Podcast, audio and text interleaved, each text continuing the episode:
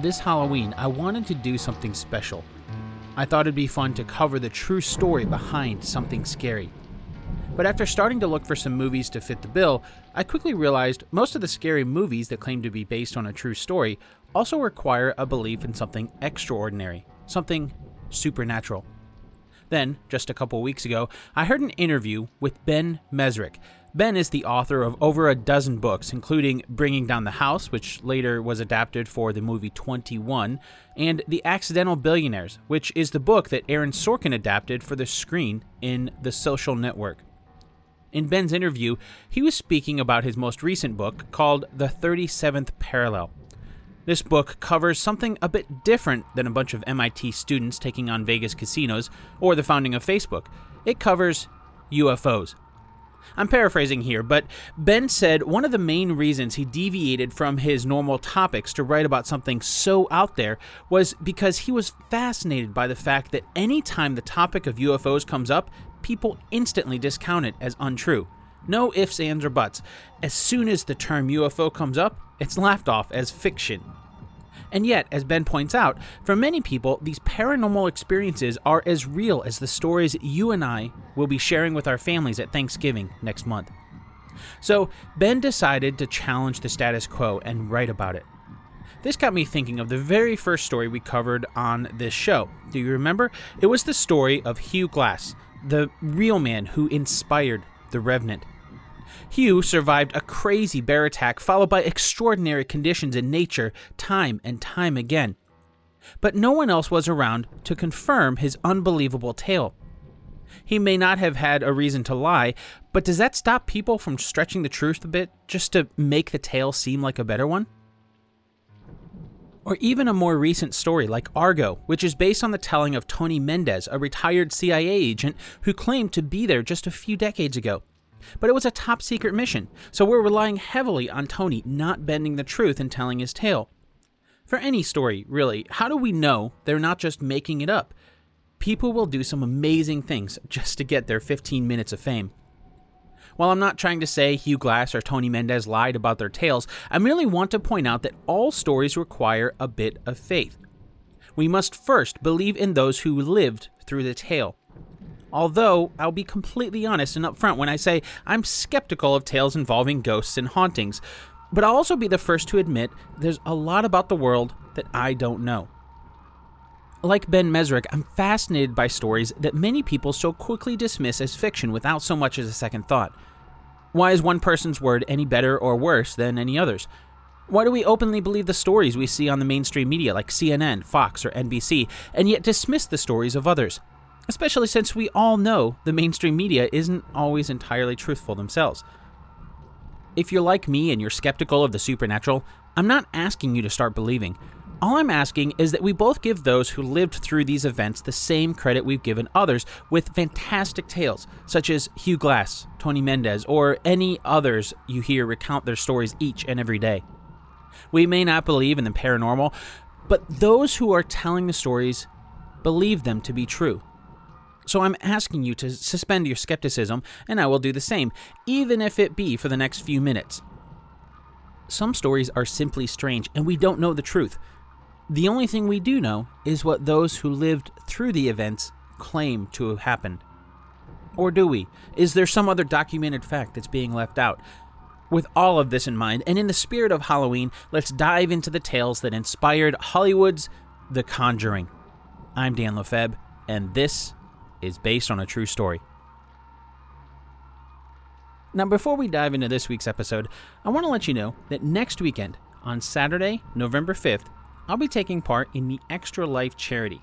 If you're not familiar with Extra Life, think of it sort of like one of those charity walks, except instead of raising money by walking, I'll be raising money by playing video games. And that's where you come in. If you can, please consider donating. The money goes to a great cause. It's the Children's Miracle Network Hospitals, and it's completely tax deductible. So what's to lose? Hop over to basedonatruestorypodcast.com/extralife to learn how you can donate, whether it's $1, $10, or really whatever you can afford to help the kids. And if you can't donate, please help me spread the word by sharing that link with your family and friends or on your social networks. And then on Saturday, you can follow my gaming exploits as I stream live on Twitch. So again, that's based on a true story podcast.com/extralife. And there you can learn more, donate to Extra Life, or find the Twitch link to watch me live stream on Saturday, November 5th. I'll make sure to put that link in the show notes. So thanks in advance, and I look forward to seeing you on Saturday.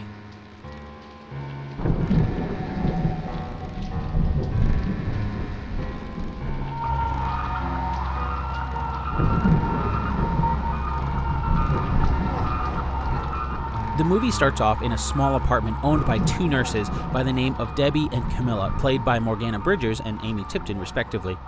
We learn their story as the two, along with her fiancé, are explaining the story of a doll to Ed and Lorraine Warren.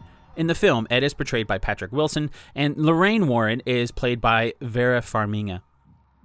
According to Debbie and Camilla, the doll's name is Annabelle because it was possessed by the ghost of a girl named Annabelle Higgins. The girls gave Annabelle permission to enter the doll. But it's not just any doll. It's the kind of doll that has a face only Hollywood could love. And according to Ed and Lorraine, it's not possessed by a ghost, but by a demonic entity.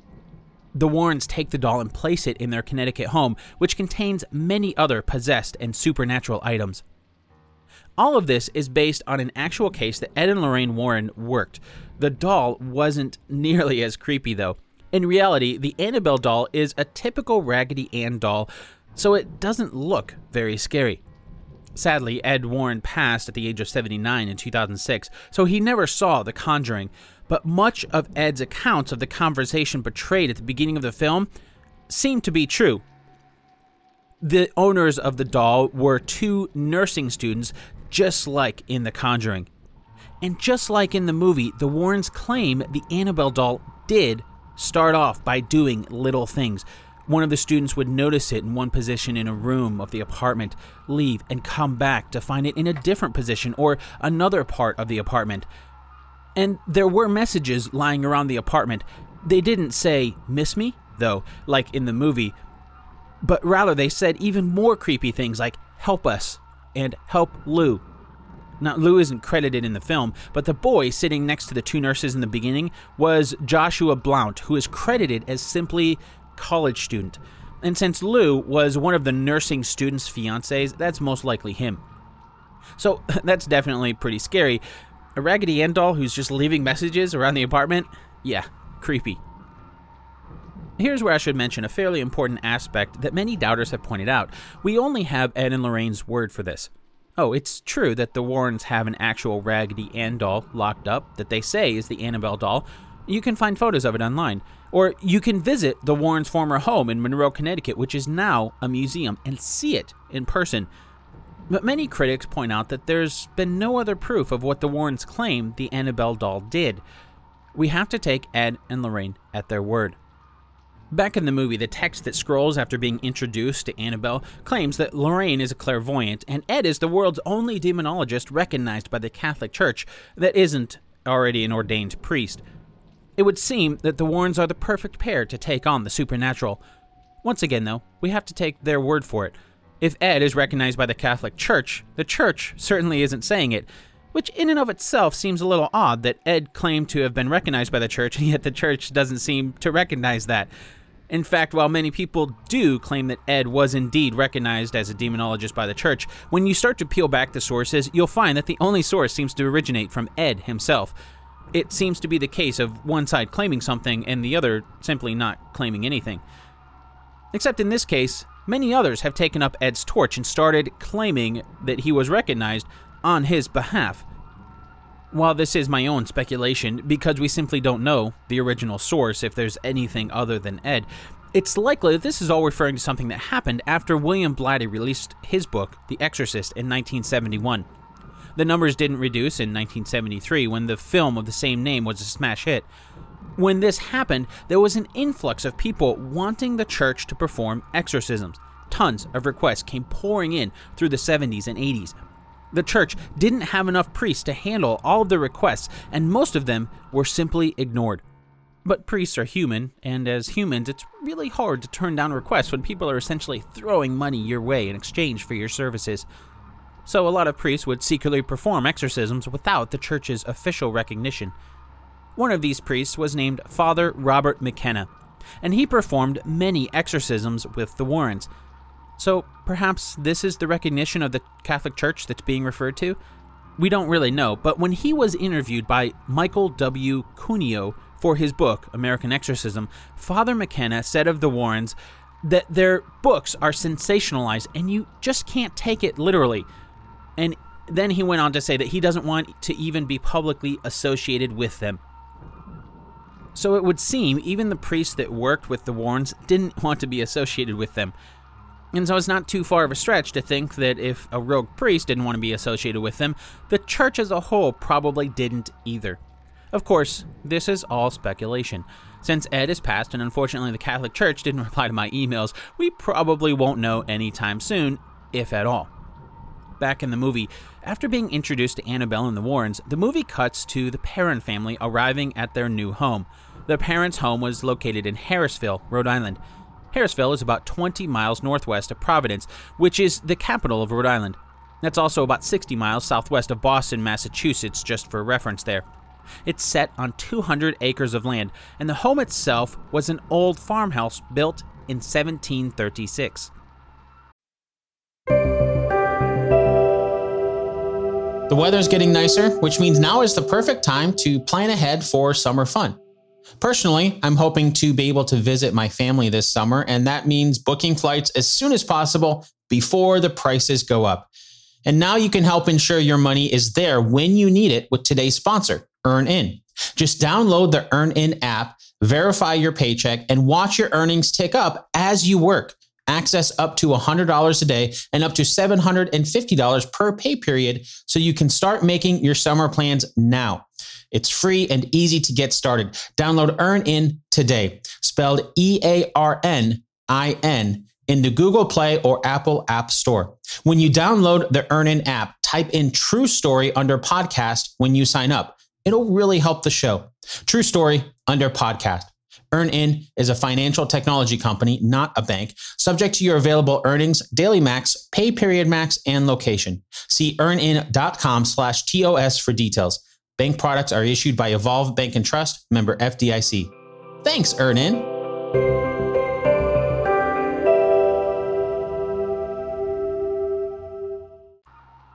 While I haven't visited the house personally to count them, some reports claim the house has 10 rooms while others say 14. Regardless, it's safe to say the Harrisville home gave the large Perron family plenty of space.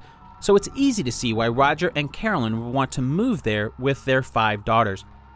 The Perrons consist of Roger and Carolyn along with their 5 children, Andrea, Nancy, Cindy, Christine, and April. The actors portraying the Perron family in the film are Ron Livingston as Roger and Lily Taylor as Carolyn. The children are played by Shanley Caswell as Andrea, Haley McFarlane as Nancy, Joey King as Christine. The role of Cindy is being played by Mackenzie Foy, and finally, little April is played by Kyla Deaver. As you probably could have guessed, the Perron family definitely is real. And the characters are all real, all 7 of them in the family. In fact, most of the Perron family were involved in the making of The Conjuring, and the producer of the film took advantage of this when marketing the movie. After The Conjuring was released, Andrea recounted one of the moments from when the family was moving into the house. Andrea recalled, and I quote, "I walked in with the box from the truck, and I greeted a gentleman that was standing in the dining room. He ignored me as if I was a ghost. Both sisters saw him too, the 2 that followed me in. And the 3rd walked into the kitchen and said, 'That man in the dining room just disappeared.' That was our first encounter," end quote. So it would seem as if the house was haunted from the beginning. In their first night in the movie, the children are playing a game of hide and clap when they stumble upon an old cellar that's being boarded up. While we don't know if the children actually discovered the cellar in this way, the Perron's home did have that cellar, according to Carolyn at least, and it filled the family with a sense of dread. But then, dark and dusty cellars filled with cobwebs tend to give off that kind of vibe. In the movie, things start to get creepy right away. The morning after finding the cellar, poor Sadie, the family dog, is found dead outside by little April. Then, that evening, Nancy and Christine are in bed when Christine's foot gets pulled by something off-screen. Like the Annabelle doll, things are starting off slowly. Just a few days later, the two girls are sleeping when Christine's blankets are torn off. It wakes her up, and she's frozen in fear when Nancy wakes up. Christine can't speak, but she points. There's something behind the door, she manages to say. And then, of course, in Hollywood horror fashion, she gets up. Nancy, that is, gets up to investigate. After a moment's pause, both girls scream, causing the parents to come running in and flip on the light. All of these reports are true. Well, at least they're true according to Christine and Nancy. As you might expect for something occurring in the two girls' room at night, no one else was there, so we don't really have any other word to go off of. But there is one key point to make here, and that is that the movie makes it seem like all of these events happened in a pretty short timeline. There's not a lot of time passing between the parents moving into the home at the beginning of the film and then moving out at the end. So, while the movie's date of 1971 is correct for the parents moving in truth, the Perron family lived in the old farmhouse for 9 years, from 1971 to 1980. And according to the kids, this sort of taunting and terrifying event took place all the time. So these events in the movie here aren't really actual events that anyone can prove, but more an amalgamation of a number of events as told by the Perron family. Desperate for help, soon after this is when Roger and Carolyn reach out for help in the movie. They find the Warrens at Massachusetts Western University in Wakefield, Massachusetts, and convince them to help. Now, just as a quick side note here, I couldn't find any Massachusetts Western University when researching this episode. Try searching for Massachusetts Western University on Google. Be sure to put the quotes around it just to get those exact words in that order instead of the results of any of the words Massachusetts, Western, or University. The only mentions are people quoting this part from The Conjuring. I suppose maybe it had a different name in the 1970s, but it still seems very odd that there's absolutely no mention of it online. So my conclusion here is that this is made up for the film. And if you're able to find something, please let me know, and I'll make sure to update everyone here on the show. Back in the movie, Ed and Lorraine make their first visit to the Perron's home, and right away, Lorraine sees dark spirits latched onto the family. They recommend an exorcism. But to do this, they'll need to provide evidence to get the church to approve it. So that's what they need to do, gather proof. Again, this timeline is very sped up. According to the Warrens, at first, they thought the ghosts in the Perron's home were harmless. For example, one of the apparitions the Perrons would see was a woman sweeping the kitchen. Nothing really came of this ghost, but periodically they'd find their broom had been moved to a different spot and a neat pile of dirt sitting in the middle of the floor. Not all of the ghosts did the chores for the Perrons, though. In the movie, the youngest girl, April Perron, makes friends with a little boy named Rory. According to the film, Rory used to live in the home before being murdered by his mother. The crime was committed at the demand of a witch named Bathsheba. Well, as you might imagine, when you live in a home that was built in the early 1700s, there's bound to be quite a lot of history. And with a lot of history comes the chance that some of it was not so great. Now, according to the real Perron family, one of the spirits that the young girls befriended was someone they believed to be the ghost of a boy named Johnny Arnold. But for some reason, they called the ghost Manny. The Arnold family was one of the first owners of the home. There are stories that circulate claiming Johnny took his own life by hanging himself in the attic of the home in the 1700s. Still other reports claim young Johnny's mother hung herself at the age of 93 in the barn. And yet other reports claim one of the Arnold children, Prudence, was raped and murdered at the age of 11. Then the stories claim local authorities ended up charging a farmhand with the crimes. We see these sort of reports being uncovered by the Warrens in the movie, and sure enough, these are the things the Warrens claim to have uncovered in their real investigation. As the Warrens are doing their research behind the history of the home in the movie, they find that Bathsheba was one of the original owners of the home and laid a curse on anyone who owned it after her. Just like in the movie, the real Ed and Lorraine Warren claim to have looked into the history of the Perron's home. I say claimed because the results don't really match with history. For example, if they had truly spent so much time researching the story, they must have read a book called The Black Book of Burrillville. That's an old book filled with odd deaths in the area, so surely if the story the Warrens claimed were true, Bathsheba would have been in there. And yet, she wasn't. That begs the question, did they go into their investigation looking for answers? Or did they go into the investigation with answers looking for a story to back up those answers? And what really happened? Bathsheba Sherman was a real person, and most of those stories that the movie mentions do exist now. By that, I mean there are stories that people have claimed are real for a long time before The Conjuring was released. However, just because a story exists doesn't make it historically accurate. The truth is, we don't know what exactly the Warrens uncovered in their research. We only know the stories that they claimed to find. And these stories are different than what the historical documents say actually happened. While the movie wasn't the first to make these claims, its popularity didn't help uncover the truth. In the movie, the story is that Bathsheba killed her own child just before hanging herself and laying a curse on the property. And that's what kicks off all of the evil supernatural events that we see on screen. This part of the movie is based on claims that the body of one of Bathsheba's children was found to have a hole in its skull, almost as if a needle had been thrust into the child's head.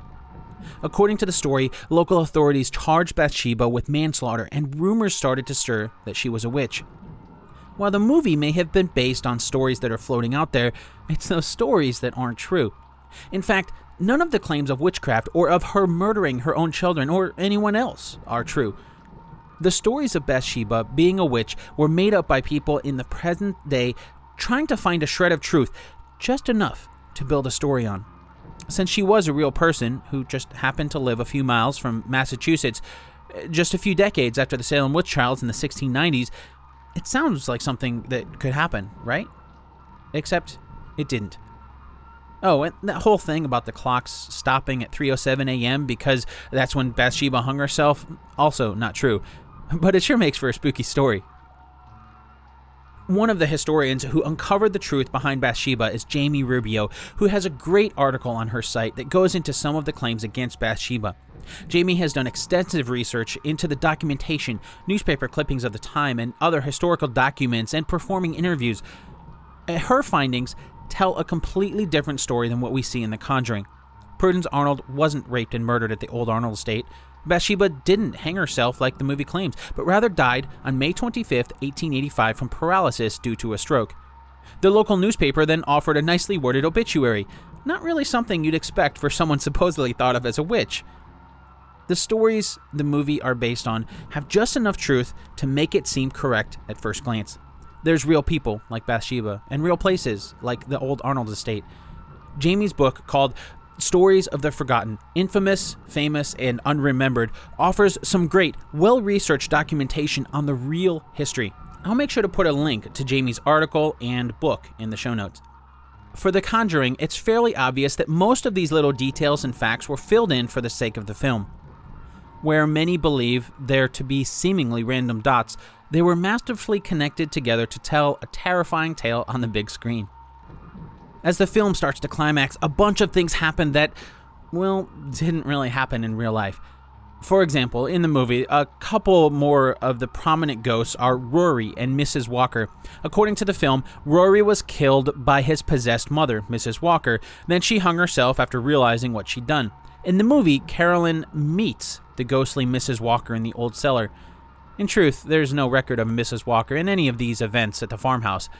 This particular story was most likely based on the legend of Johnny Arnold and then his mother Susan, who hung herself in the barn, which we learned about earlier. Of course, this isn't true either. But that didn't stop the story from growing. And that's really what a lot of the movie's ending is based on. Stories that have been made up and then passed on and extrapolated. Everything in the movie comes to a happy ending when Ed Warren ends up doing an exorcism of the house on his own.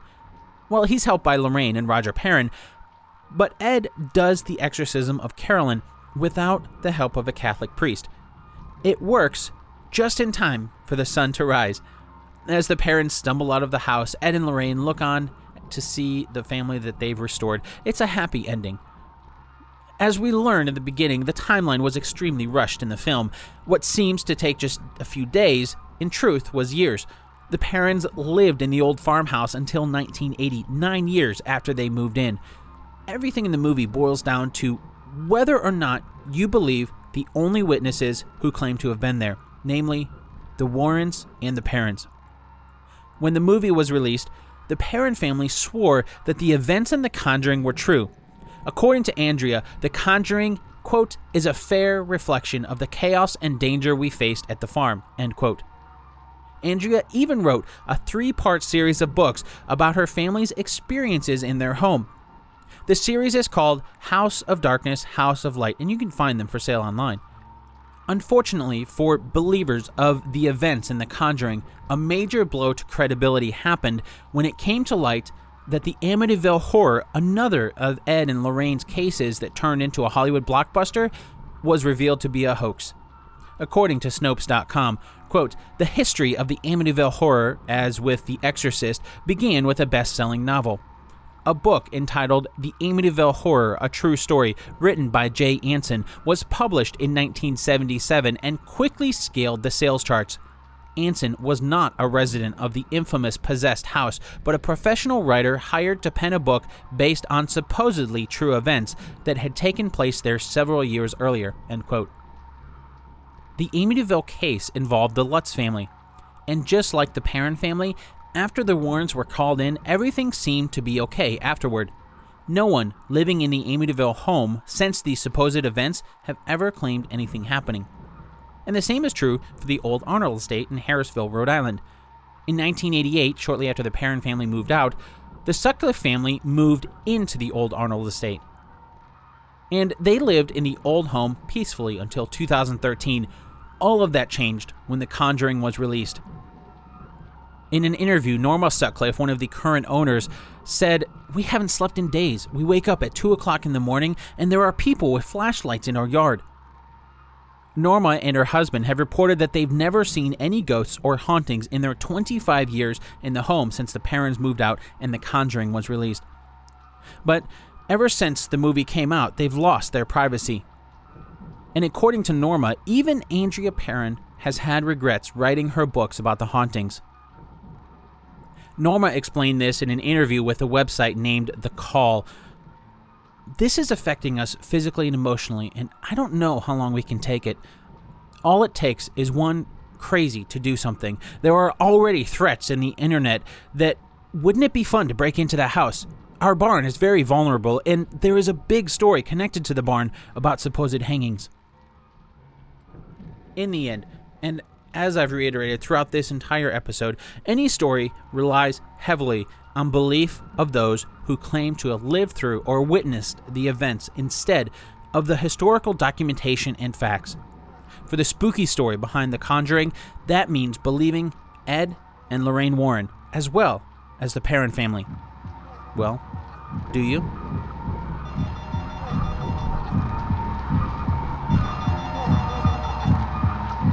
This episode of Based on a True Story was written and produced by me, Dan LeFebvre. As we've learned, there's not much fact behind The Conjuring, at least not the kind of fact that we can prove with documented history. But there are some captivating tales nonetheless, and with the season of Halloween, it can make for a great story, regardless of whether or not you believe them to be true.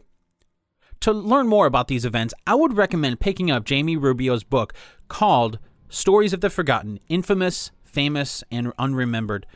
In it, you'll learn the true story of what really happened. Or if you're just looking for a spooky tale, regardless of accuracy, you can pick up Andrea's 3-book series called House of Darkness, House of Light. Each book is about 500 pages long, so it provides a fairly accurate recounting of the Perron family's claims. Thanks for listening to the Based on a True Story podcast. If you want to go behind the true story, you can sign up for the show's newsletter and find all of our other episodes at the show's home on the web at basedonatruestorypodcast.com. And don't forget, you can support the show by becoming a patron at patreon.com/basedonatruestorypodcast. Patrons of the show will get an exclusive peek into the creation of each episode and a heads up for future episodes before they're released. Plus, when you sign up to be a patron of the show, you'll get the warm, fuzzy feeling of knowing that your monetary support helps me keep the lights on and keep the show going. And if you've made it this far into the show, I would really love to hear your thoughts on The Conjuring. Do you believe the events are true? Why or why not? You can chat with me about it on Facebook over at facebook.com/basedonatruestorypodcast, or you can get in touch with me directly on Twitter at Dan LeFebvre, DanLeFeb. Finally, I'd like to thank my daughter for creating the creepy music and sound effects that you hear behind this episode. So from my family to yours, have a very safe and happy Halloween.